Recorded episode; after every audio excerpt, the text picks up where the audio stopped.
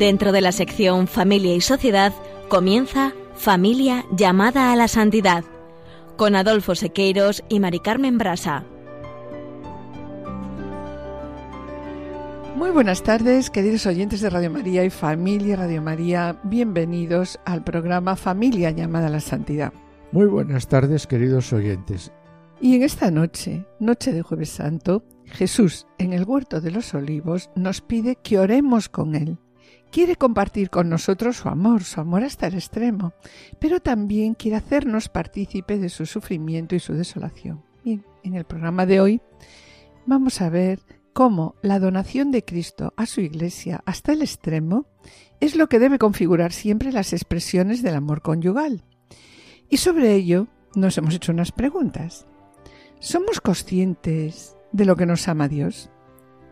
¿Somos conscientes de la entrega de Cristo por nosotros? ¿Somos conscientes también del significado de amar hasta el extremo? Y por último, ejemplo de Cristo, debemos plantearnos la siguiente pregunta. ¿Cómo es mi entrega a los demás? Y sobre todo, ¿cómo es mi entrega a mi esposo, esposa, hijos y padres? En la sección Esposos en Cristo utilizaremos como referencia el libro de Juan de Dios Larrú y Granados, Esposos y Santos, Diez Caminos de Santidad Conyugal. Sí, en esta sección Juana Juliseque se ocuparán hoy de Joseph y Victoria Ulma. Un matrimonio que nos conmueve, nos conmueve con su testimonio de cristianismo ejemplar que alcanza su expresión más perfecta en el martirio. A través de su vida, vamos a ver cómo el sacrificio por amor al prójimo llevado hasta el extremo, que los condenó a una muerte cruel a ellos y a sus hijos, alcanza un signo estremecedor que nos ha llegado a través del tiempo. Y así vamos a ver, así vemos cómo el mandamiento cristiano del amor sin límites se ha hecho obra en estos esposos en Cristo. En el colofón nos plantearemos unas sugerencias y propósitos para vivir estos días y escucharemos una catequesis del Papa Francisco. No se lo pierdan, permanezcan en sintonía, permanezcan con nosotros en Radio María.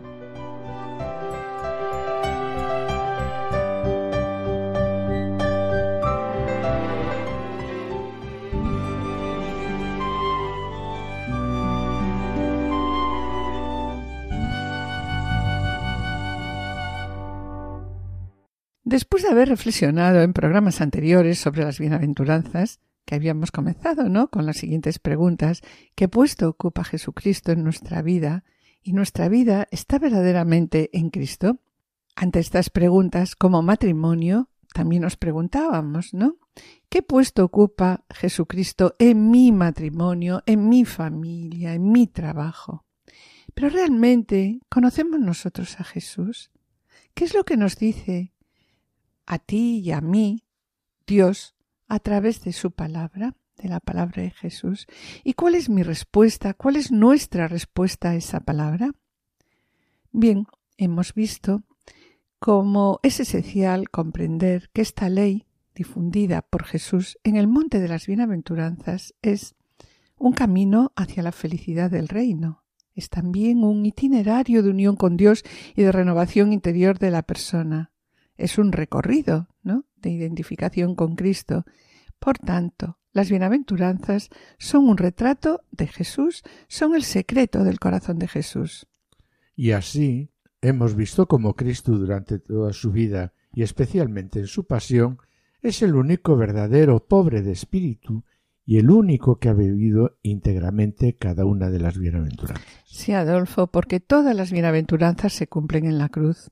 En el Calvario, Jesús ha sido absolutamente pobre, afligido, manso, hambriento y sediento de justicia, misericordioso, limpio de corazón, artesano de paz, perseguido por la justicia. Y practicando a la perfección cada una de las bienaventuranzas, recibió el poder de hacer entrar a todo hombre en el reino de los cielos, incluso a los mayores pecadores, ¿no? Como lo atestigua el episodio del buen ladrón, cuando unos instantes recordáis antes de su muerte, Jesús promete a este hombre que lo invoca con fe. ¿Y qué le dice Jesús? Jesús le dice, en verdad, en verdad te digo, que hoy estarás conmigo en el paraíso. Bien, pues con estas palabras damos comienzo el programa de hoy, día de jueves santo, día del amor fraterno, inicio de la pasión del Señor, en el que vamos a ver el gesto de la entrega suprema por amor hecho servicio.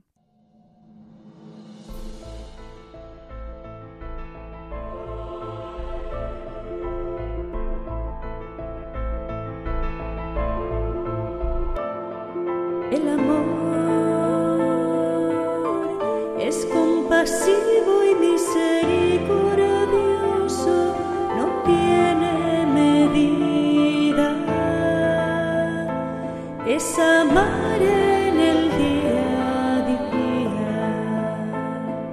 El amor es donación y entrega, es no buscar recompensa, es darse a todos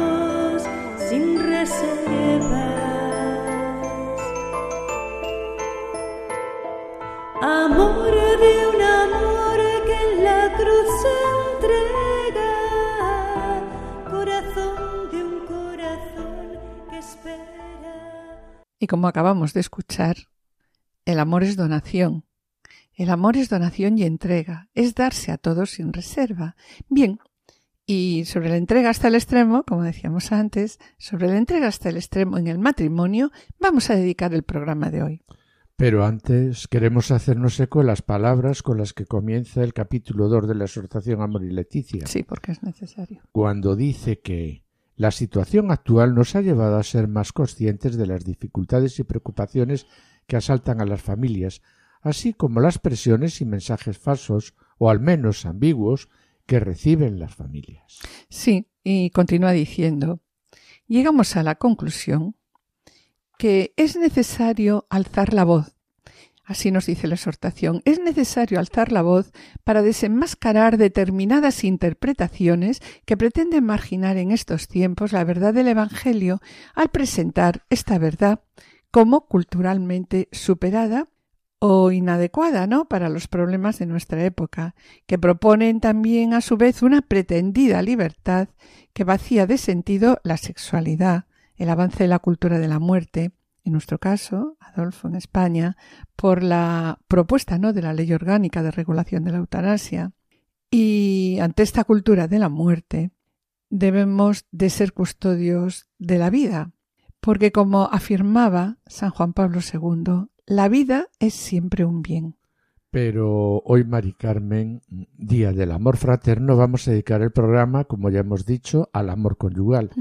Y así recordamos lo que presenta el capítulo 4 del Amor y Leticia, parafraseando a Benedicto XVI en Deus Caritas Et, cuando dice Dios es amor y quien permanece en el amor permanece en Dios y Dios en él. Sí, y señala que estas palabras de la primera carta de Juan expresan con claridad el corazón de la fe cristiana, la imagen cristiana de Dios y también la consiguiente imagen del hombre y de su camino. Y sobre lo que acabamos de leer del Evangelio de Juan, nos lleva a plantearnos unas preguntas, ¿no? Como eh, comentábamos al comenzar el programa.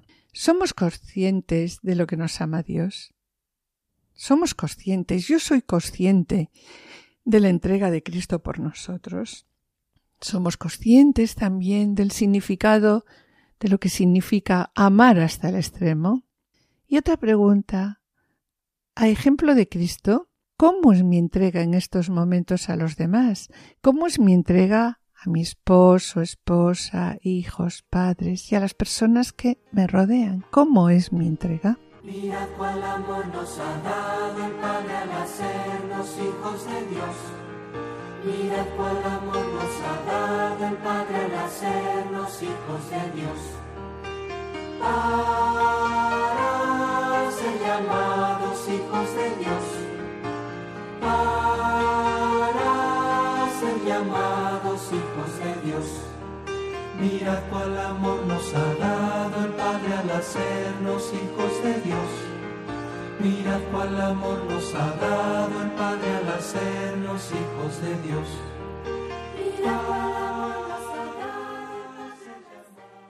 Como acabamos de escuchar, mirad cuánto amor nos ha dado el Padre al hacernos hijos de Dios. Bien, y sobre el amor en el matrimonio, recordamos en el capítulo 4 de La Moris Leticia, el Papa Francisco comienza diciendo que todo lo dicho no basta para manifestar el Evangelio del matrimonio y de la familia si no nos detenemos especialmente a hablar de qué? Del amor. Porque no podemos alentar un camino de fidelidad y de entrega recíproca si no estimulamos el crecimiento, la consolidación y la profundización del amor conyugal y familiar. Sí, así nos dice la exhortación. Y finaliza este párrafo diciendo, la gracia del sacramento del matrimonio está destinada ante todo a perfeccionar el amor de los cónyuges. Pero la palabra amor es una de las palabras más utilizadas, ¿no? Pero aparece muchas veces desfigurada. En efecto, Sí. la gracia del sacramento del matrimonio está, des- está destinada ante todo a perfeccionar el amor de los cónyuges, pero esto no, No es tarea fácil. fácil. Es necesario lo que Juan Pablo II denomina la pedagogía del amor. Sí, hay que aprender, nos decía Juan Pablo II, hay que aprender a amar. Sí, hay que aprender a amar. Y como acabo de comentar, qué importante es en la vida el amor. amor. Y refiriéndome al amor, Benedicto XVI en Deus Caritas es, dice, Dios es amor, y quien permanece en el amor, permanece en Dios, y Dios en él. Y también señala, estas palabras de la primera carta de Juan expresan con claridad el corazón de la fe cristiana, la imagen cristiana de Dios, y también la consiguiente imagen del hombre y de su camino. Sí, además, Adolfo, en ese mismo versículo, Juan nos ofrece una formulación de la existencia cristiana cuando dice, nosotros hemos conocido el amor que Dios nos tiene y hemos creído en él. Y puesto que es Dios quien nos ha amado primero, ahora el amor ya no es solo un mandamiento, sino que es la respuesta nuestra al don del amor con el cual el Señor se acerca, con el cual el Señor viene a nuestro encuentro. Y entonces aquí se nos plantea una pregunta, y pregunta que pide de nosotros una respuesta. La pregunta es la siguiente. ¿Cómo respondo yo al amor de Dios? Sí, pero Mari Carmen, No es fácil, no, ¿verdad? Es fácil en el mundo actual hablar del amor de Dios, porque yo creo que no, que no es nada fácil, No es fácil. ni siquiera en el seno de las familias. Sobre ello recuerdo lo que dice el Papa emérito en un mundo actual en el cual a veces se relaciona el nombre de Dios con la venganza, el odio y la violencia. Este es un mensaje de gran actualidad y con un significado muy concreto. Mm, De ahí que nos exhorta Benedicto Deseo hablar del amor del cual Dios nos colma y que nosotros debemos saber comunicar a los demás. Pues sobre ello, Adolfo. Nosotros realmente sabemos comunicar a las personas que nos rodean, a los jóvenes, qué es el amor. A los novios, ¿no? A los jóvenes matrimonios. La verdad es que la palabra amor, tantas veces en la boca de todos en estos momentos, está desfigurada. Claro, esto conlleva un problema de lenguaje. Y por eso, en Deus Caritas es propone que el amor de Dios por nosotros es una cuestión fundamental para la vida y de nuevo nos plantea preguntas decisivas, ¿no? ¿Quién es Dios? ¿Quiénes somos nosotros para Dios? Sí, la verdad, Mari Carmen, es que el término amor, como acabamos de decir, se ha convertido en una de las palabras más utilizadas, pero también de las que más se abusa y a la que damos acepciones totalmente diferentes. Sí, es verdad, sobre ello, Adolfo continúa diciendo de Euscaritas. Recordamos el vasto campo semántico de la palabra amor. Nos dice aquí el Papa Emérito. Se habla de amor a la patria, de amor por la profesión o el trabajo, de amor entre amigos, de amor entre padres e hijos, entre hermanos y familiares, de amor al prójimo y de amor a Dios. Y continúa diciendo, sin embargo, en toda esta multiplicidad de significados destaca como arquetipo por excelencia el amor entre el hombre y la mujer, en el cual intervienen inseparablemente el cuerpo y el alma. y en el que se le abre al ser humano una promesa de felicidad que parece irresistible en comparación con la cual palidecen a primera vista todos los demás tipos de amores. Este amor esponsal es una entrega libre de uno al otro para formar una comunión de personas, una unidad de personas. Esta unión consiste en una apertura total del uno con el otro, en ideas, gustos, alegrías, penas, temores, y urge vivir unidos, Sí, pero No se regala esta unidad. no, esta unidad no se regala y es necesario ir conquistándola Día a día, Día a pasando día. por muchos errores, disgustos, obstáculos y lágrimas, ¿no? Sí, y es necesario también ir descubriendo poco a poco la riqueza que Dios ha puesto en la vida de la persona amada. Enamorarse todos los días Tenemos es que enamorarnos todos los días. lo que tiene que pasar. Y sobre la entrega, vemos cómo realizar la entrega de modo humano exige una madurez de la libertad que permite al hombre no solo dar cosas, sino darse a sí mismo. ¿Y darse a sí mismo cómo? En totalidad. Claro. Y el fundamento de esta entrega en totalidad, Adolfo, ¿qué es? Pues es un amor peculiar que se denomina pues amor, Amor esponsal. esponsal. Amar es también ayudarse. Es verdad. Quien ama, Está siempre al servicio del ser amado. sí. Y la ayuda entre los esposos no es un servicio aislado que se hace de vez en cuando. Es una disponibilidad total puesta al servicio uno del otro. Sí, disponibilidad para escuchar. Para no es fácil esta disponibilidad. No, ¿eh? no, no. disponibilidad para escuchar, para agradar al otro, teniendo en cuenta los problemas y deseos del otro. Por lo tanto, estamos, ¿verdad?, llamados por amor para amar ¿cómo? Pues con todo, Pues con nuestro, todo ser, nuestro ser. Claro. Y Mari Carmen, ¿cuál es la fuente del amor esponsal? El directorio de la Iglesia Católica de España nos dice lo siguiente sobre ello. La fuente del amor esponsal, ¿dónde está? Está en Jesucristo crucificado, que entrega su cuerpo por amor a su Iglesia, entregándose a sí mismo por ella para santificarla. Y continúa diciendo, todo amor humano debe ser referido a este gran misterio, a este gran misterio de qué? De la entrega de Cristo por la Iglesia. Por lo tanto, pues la entrega es la respuesta a la vocación al amor. Entregarse, ya hemos comentado antes, ¿no? ¿Qué es? Es darse, es darse sin esperar nada a cambio, nada, pero nada, ¿eh? Pero Mari Carmen, sabemos que el concepto de entrega No, suena, bien. No, no suena bien en estos momentos. ¿Por qué? Pues porque implica renunciar a uno mismo. Está claro. Esta entrega cuesta, es cierto, pero si se consigue es una maravilla. El problema es que estos tiempos no nos ayudan nada. Vivimos en un momento en el que se tiene miedo al compromiso. Vivimos en una sociedad donde nadie está dispuesto a entregar su vida por otro. Sí, quiero añadir además que en el amor conyugal, si nos entregamos, pues lo hacemos con todas las consecuencias, como decíamos antes, ¿no? Le regalas tu cuerpo, le regalas tu alma, tu carácter, tus virtudes, tus defectos, le regalas tus disgustos y le regalas también tu pasado, tu presente y tu futuro. Es una entrega que te fías tanto de él o de ella, ¿no? Confías ciegamente en él o en ella que te entregas plenamente. Por lo tanto, esta entrega es un acto de fe y de confianza en el otro. Y es un acto tan grande que a veces no somos conscientes de ello, que requiere pues la Pues ayuda, la ayuda de, de Dios, Dios, claro. ¿verdad? Sí.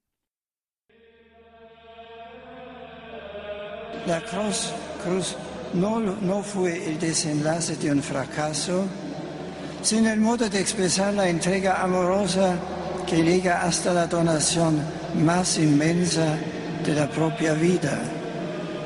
El Padre quiso amar a los hombres en el abrazo de su Hijo crucificado por amor. La cruz en su forma y significado representa ese amor del Padre y de Cristo a los hombres.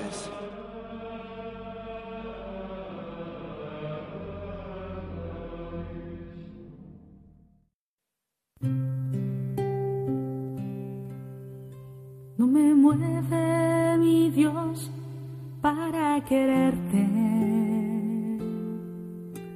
El cielo que me tienes prometido.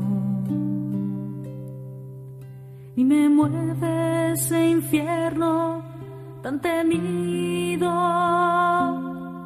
para dejar por eso de ofenderte.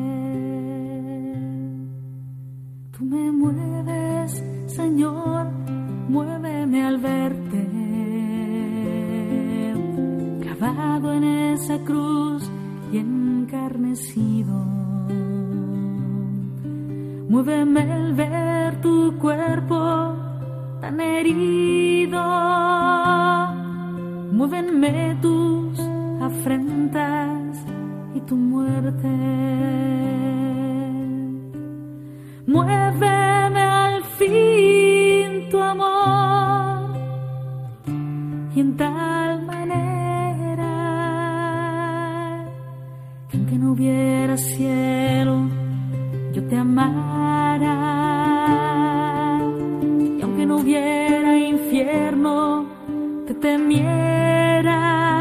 No me tienes que dar porque te quiera. Pues aunque lo que espero no esperara, pues aunque lo que espero no esperara, lo mismo que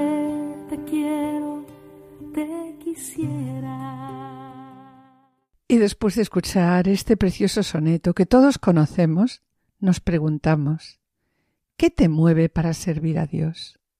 ¿En qué te basas para amarlo?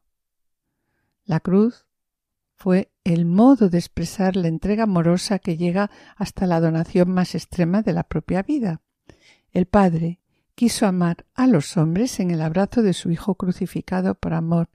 La cruz, por tanto, representa el amor del Padre y de Cristo a los hombres.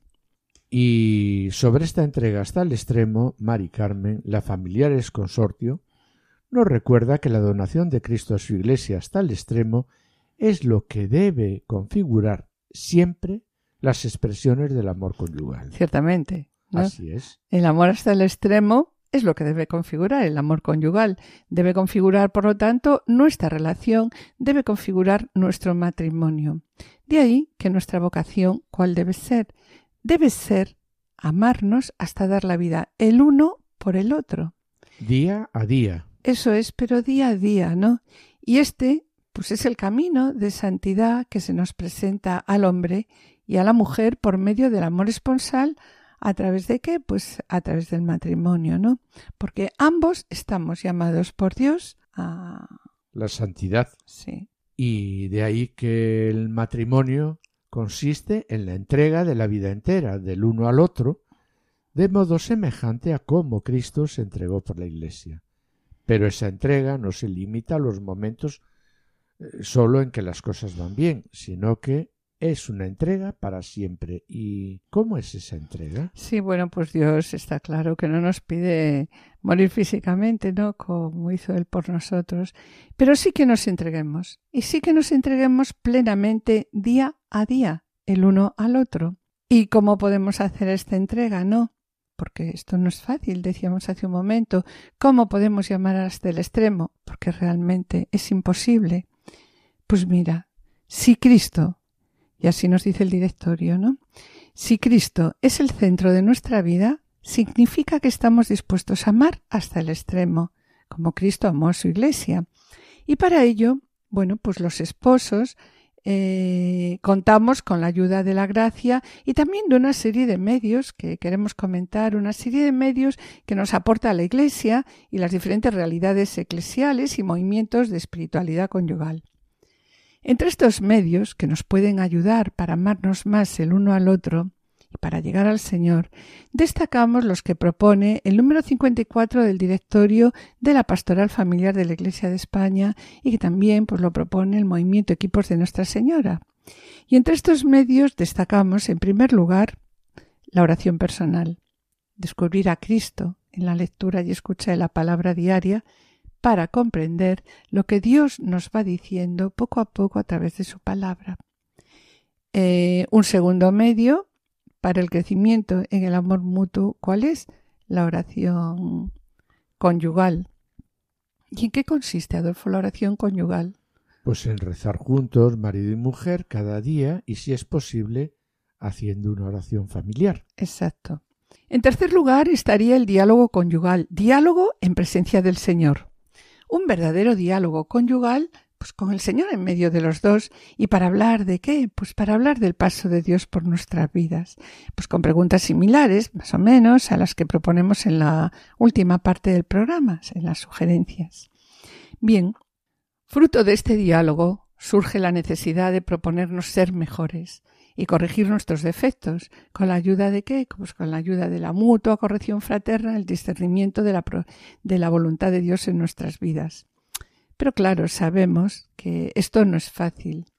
Y de ahí la necesidad de la oración y del perdón, sabiendo que contamos con la ayuda de la gracia y también la ayuda mutua del marido a la mujer y de la mujer al marido. Y como conclusión, el marido se santifica haciendo santa a la mujer y la mujer se santifica haciendo santo al marido. De ahí que el amor hasta el extremo es lo que debe configurar el amor conyugal. Y nuestra única vocación debe ser amarnos hasta dar la vida el uno por el otro.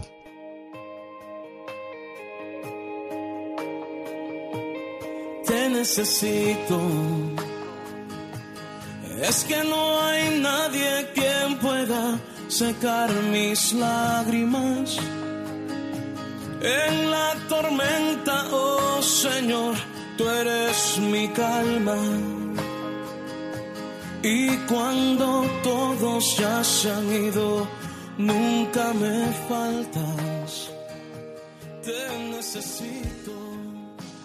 Queridos oyentes y familia Radio María, estamos en el programa Familia llamada a la Santidad, dirigido por Adolfo Sequeiros y quien les habla, Mari Carmen Brasa.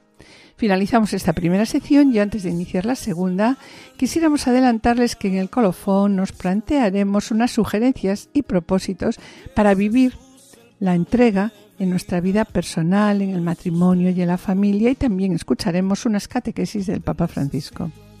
A continuación, damos paso al espacio Esposos en Cristo, en el que nuestros colaboradores Juana Julio y Seque presentarán la vida de Joseph y Victoria Ulma un matrimonio que nos conmueve con su testimonio de cristianismo ejemplar que alcanza su expresión más perfecta en el martirio. No os perdáis su ejemplo de vida, permaneced con nosotros, permaneced en Radio María. Y cuando todos ya se han ido, nunca me faltas. Es que yo te necesito, porque mi alma hoy, Señor, está sedienta.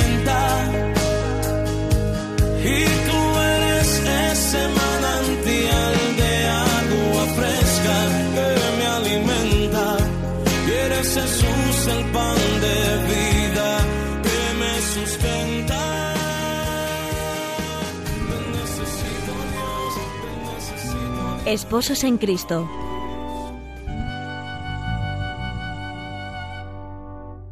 Joseph y Victoria habitaban en Markova, un pueblo situado a unos 300 kilómetros de Varsovia.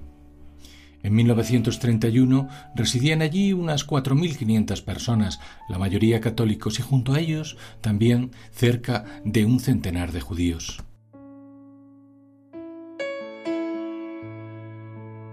Las relaciones entre ambas comunidades eran buenas por cuanto la mayor parte del pueblo la componían agricultores que tenían similares inquietudes por mejorar las condiciones de vida de todos. Era lo que los impulsaba a abrirse al mundo, sobre todo en lo que se refería a la innovación de los métodos de cultivo. Precisamente Joseph Ulma, nacido en 1900, manifestó desde joven este espíritu de progreso encaminado a la modernización agrícola, por lo que fue galardonado con algunos premios en la Exposición Regional de Agricultura. Además, compatibilizaba su trabajo en el campo con un fuerte compromiso social y religioso. Así, desde los 17 años perteneció a la Asociación de la Santa Misa de su diócesis, que además de impartir catequesis, se encargaba de recaudar fondos para la construcción y la renovación de las iglesias y capillas. Igualmente formó parte de otras varias asociaciones de jóvenes católicos y campesinos. Son los años en que Joseph se nos presenta como un joven vital, atento a mejorar las condiciones de vida de los demás, no solo laborales, sino también en el orden cultural. De hecho, por aquel tiempo desempeñaría el puesto de bibliotecario y manifestaría una gran pasión por el mundo de la fotografía. Quería, pues, conocer y comprometerse a fondo con el mundo. Nada extraño, pues, resulta que el encuentro con su futura esposa Victoria probablemente tuviera lugar durante los ensayos del grupo de teatro aficionado de su ciudad. Cierto que Victoria era 12 años más joven que Joseph. Sin embargo, la armonía y el amor, ya desde el inicio de su noviazgo, se trasluce con claridad desde las primeras fotografías en que ambos aparecen juntos. Finalmente, se casaron en 1931, en concreto en la iglesia de Santa Dorotea, también en Marcova. Y muy pronto fueron bendecidos con una numerosa descendencia. En siete años de matrimonio tuvieron seis hijos. En medio de una práctica católica ejemplar, su matrimonio y su vida familiar transcurría de manera sencilla, con gestos emotivos que han quedado fijados en las muchas fotografías hechas por Joseph en el marco del hogar.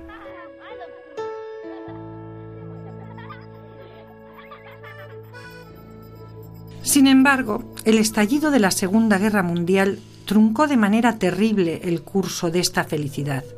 Como es bien conocido, en 1939 el ejército alemán invadió Polonia.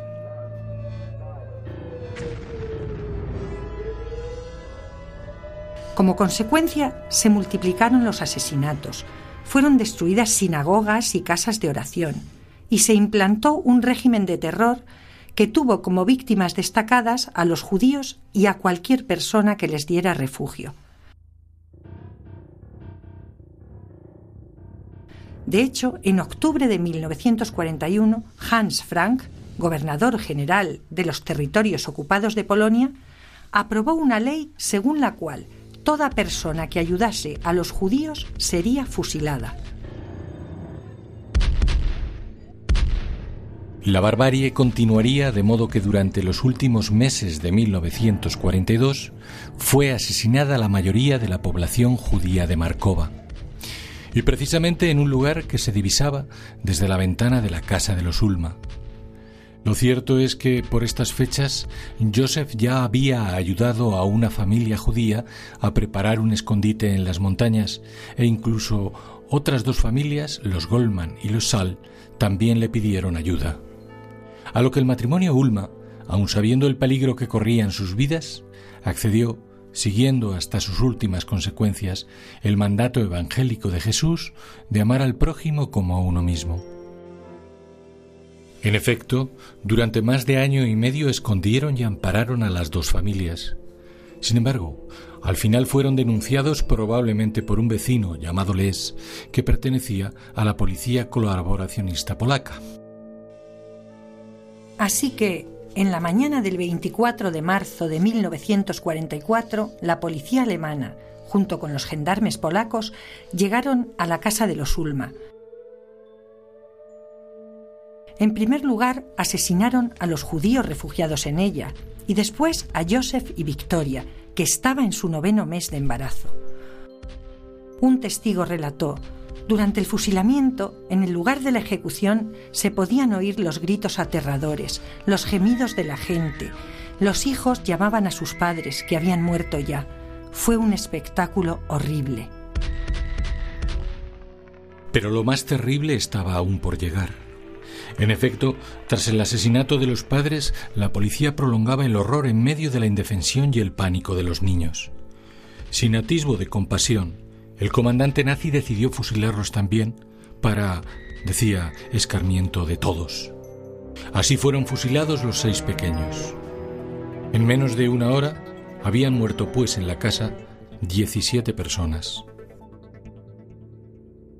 Tras saquear además los cadáveres de los judíos, todos, también los Ulma, fueron enterrados juntos de manera precipitada. Sin embargo, a los pocos días, a pesar de la prohibición, algunos vecinos conmovidos por la barbarie, durante la noche desenterraron los cuerpos de la familia Ulma para sepultarlos con alguna dignidad.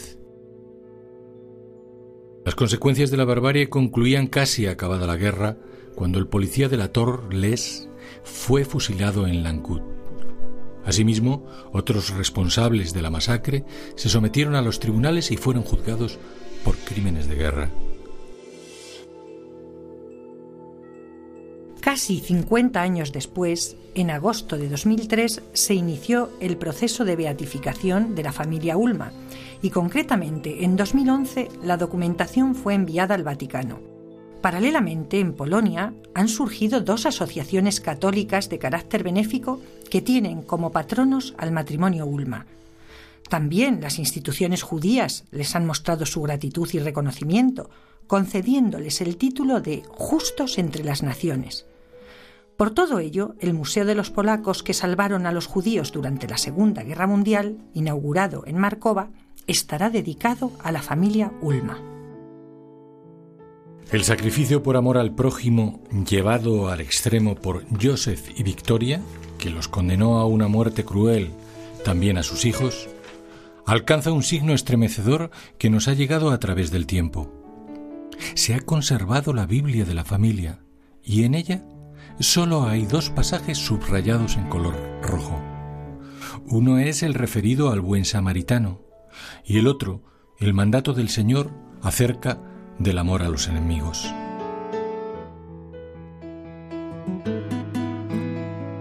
Así vemos cómo el mandamiento cristiano del amor sin límite se ha hecho obra en estos esposos en Cristo.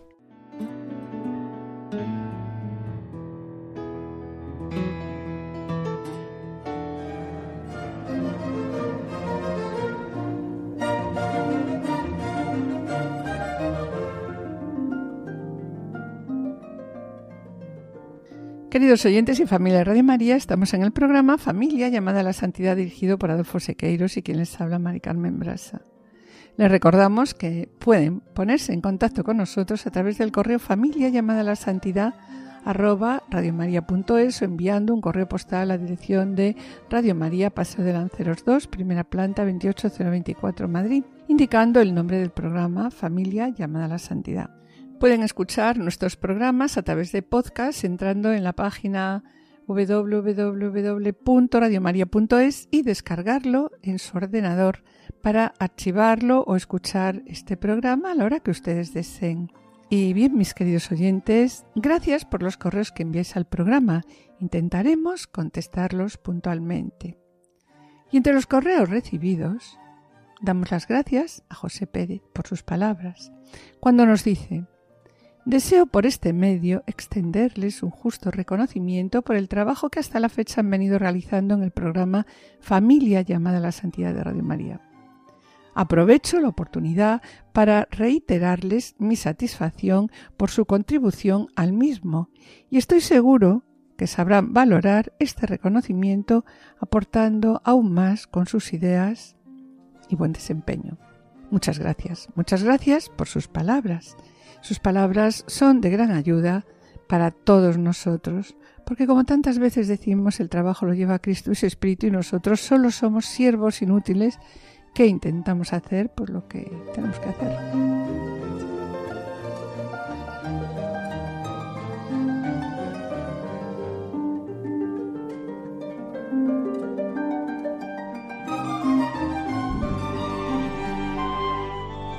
Colofón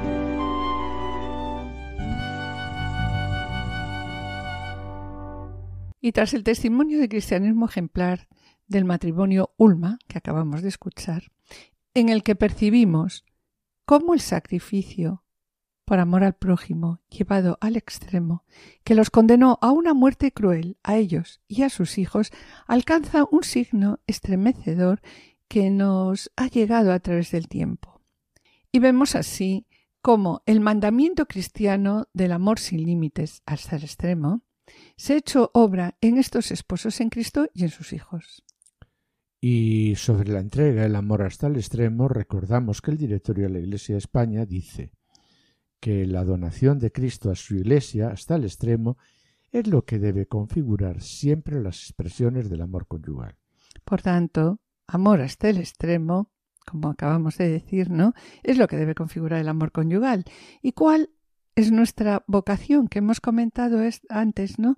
Pues nuestra única vocación debe ser amarnos hasta dar la vida el uno por el otro, pero, y lo recordamos, día a día.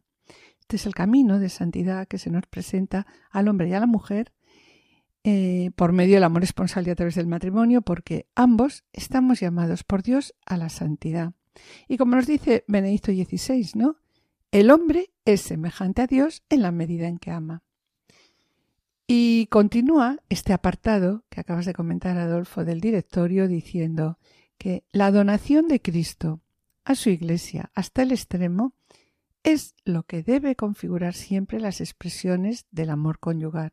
El amor de los esposos, nos dice, es un don, una participación del mismo amor creador y redentor de Dios. Y esta, bueno, pues es la razón de que los esposos sean capaces de superar las dificultades que se les van a presentar y se les pueden presentar, llegando hasta el heroísmo, claro, en algunos casos si fuera necesario. De ahí que el amor hasta el extremo, Mari Carmen, es lo que debe configurar el amor, conyugal. Nuestra única vocación debe ser amarnos hasta dar la vida el uno por el otro, día a día, porque este es el camino de santidad que se nos presenta al hombre y a la mujer por medio del amor esponsal a través del matrimonio. Como ya hemos dicho, ¿no? Sí, como ya habíamos dicho. Y, ambos sí. estamos llamados por Dios a la santidad. A la santidad, sí. Bueno, y sobre la entrega hasta el extremo, que exige el amor conyugal, vamos a escuchar ahora eh, las palabras del Papa Francisco pronunciadas en la catequesis del 6 de mayo del año 2015.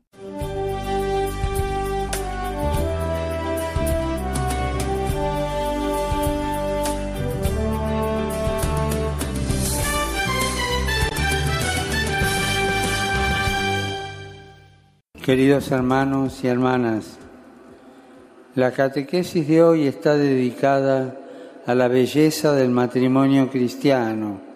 El matrimonio es un gran misterio que tiene la dignidad de reflejar el amor de Cristo a su iglesia.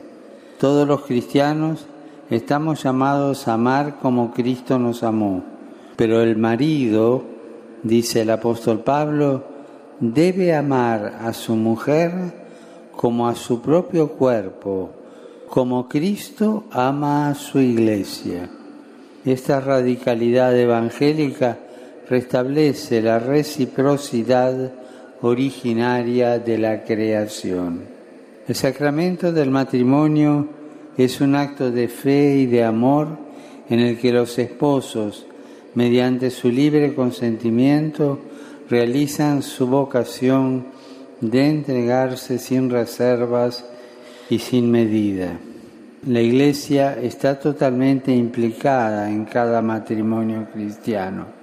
Se edifica con sus logros y sufre sus fracasos. Asumamos seriamente la responsabilidad que se desprende de este vínculo indisoluble.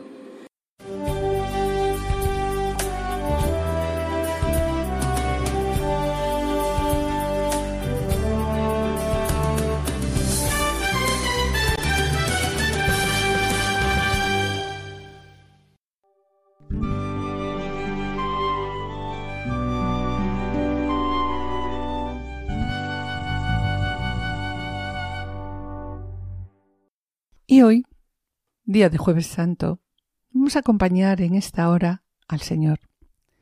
Salió Jesús, como de costumbre, al monte de los olivos. Al llegar al sitio les dijo, Orad, orad para no caer en la tentación. Y él, arrodillado, oraba diciendo, Padre, si quieres, aparta de mí este cáliz, pero no se haga mi voluntad, sino la tuya. En medio de su angustia oraba con más insistencia y levantándose de la oración fue hacia sus discípulos, los encontró dormido. ¿Y qué les dijo? Les dijo, Levantad y orad para no caer en la tentación. Y claro, después de esta lectura nos preguntamos, ¿somos conscientes en nuestra oración de estar en la presencia del resucitado que vive y está presente para todos nosotros? Reflexionemos qué lugar ocupa la oración y la Eucaristía en nuestra vida de piedad. Sí, y sobre ello nos preguntamos. La presencia real es para nosotros lugar de encuentro con Cristo vivo que nos ama hasta el punto de dar su vida por nosotros? Y como matrimonio hemos reflexionado y orado unidos a Cristo resucitado y nos preguntamos ¿No es esta una buena ocasión para detenernos a pensar en nuestra oración conyugal, como la hacemos, sobre la forma con que acogemos la palabra de Cristo? Cuando la vida del matrimonio y de la familia se ve sacudida por, por la prueba, ¿encontramos verdaderamente un apoyo en Cristo muerto y resucitado por nosotros? El sacramento del matrimonio consagra nuestro don del uno al otro. Sí, y nos preguntamos. Sí. ¿Está vivo nuestro don? ¿Tenemos conciencia de encontrar en Cristo la orientación en el camino de la vida, la fuerza donde se alimenta nuestro amor?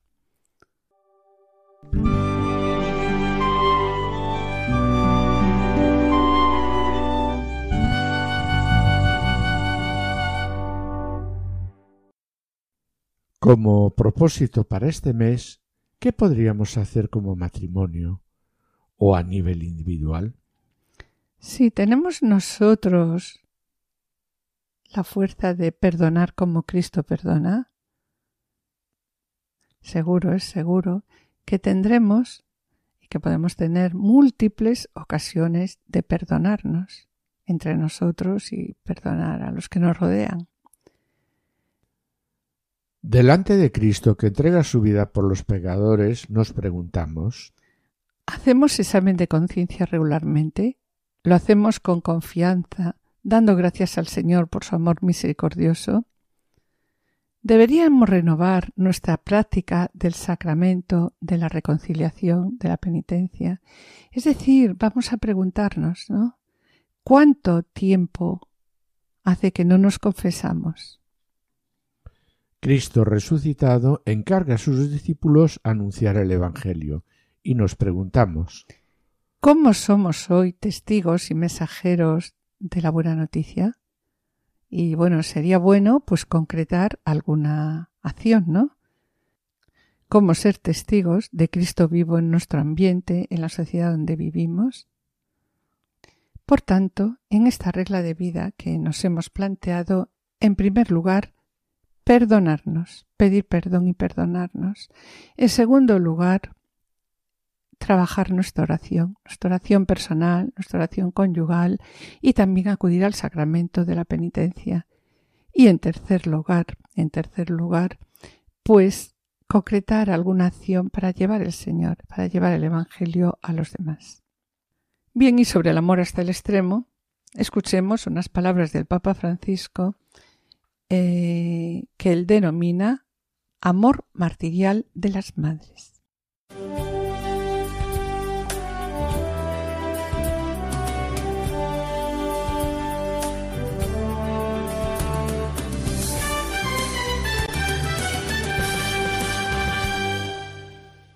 Queridos hermanos y hermanas, en esta catequesis continuamos con el tema de la familia meditando la figura de la madre.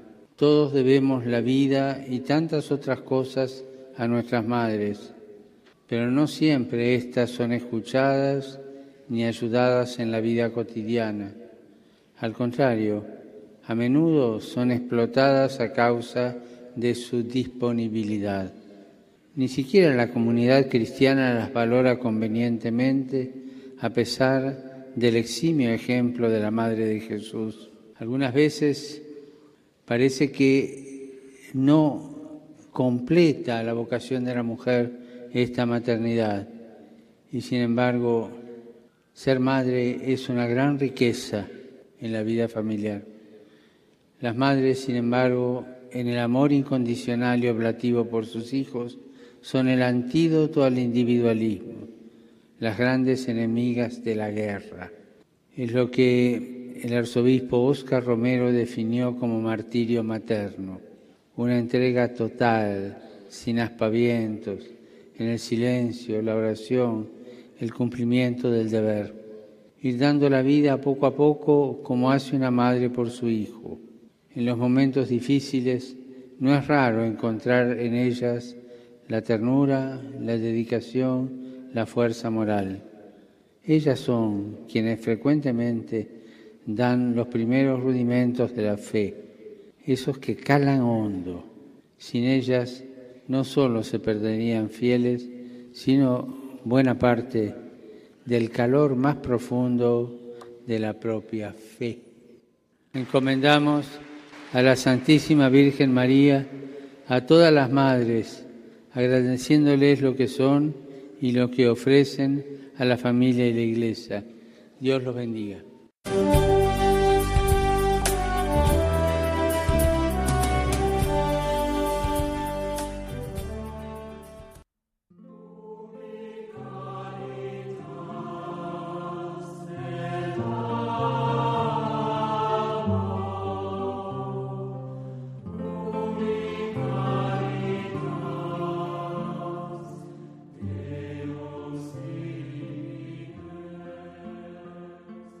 Hoy queremos finalizar el programa con esta oración.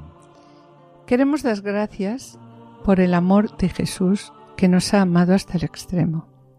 Y le pedimos que nos haga siempre más generosos en el don de nosotros mismos, en la entrega. Le pedimos también la gracia de amarlo, amarlo con todo corazón, de amar a los demás como Él nos ama, de ser testigos con nuestra manera de vivir. Pedimos también al Señor la fuerza para aceptar las pruebas grandes y pequeñas y ofrecer nuestros sufrimientos unidos al sufrimiento de Cristo. Y por último, también le pedimos que nos ayude a llevar las cruces, las cruces de nuestro esposo, esposa, nuestros hijos y de todos los que nos rodean, así como a no ser una cruz para los demás.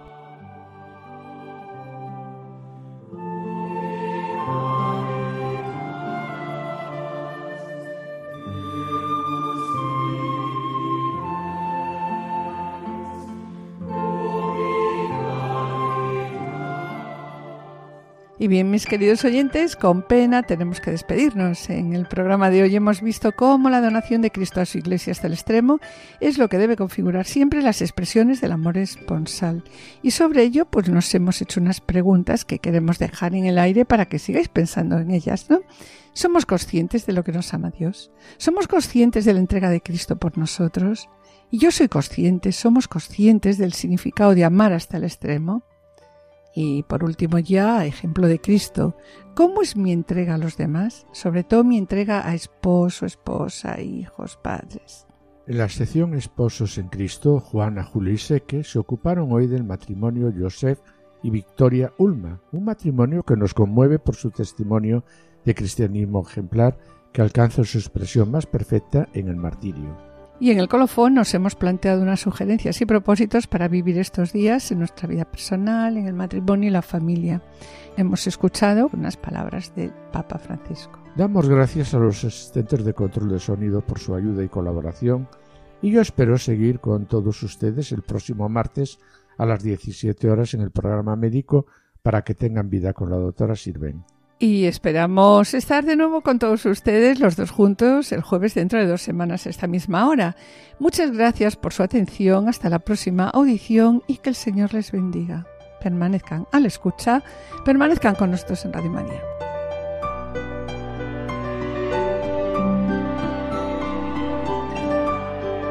Han escuchado Familia llamada a la santidad con Adolfo Sequeiros y Mari Carmen Brasa.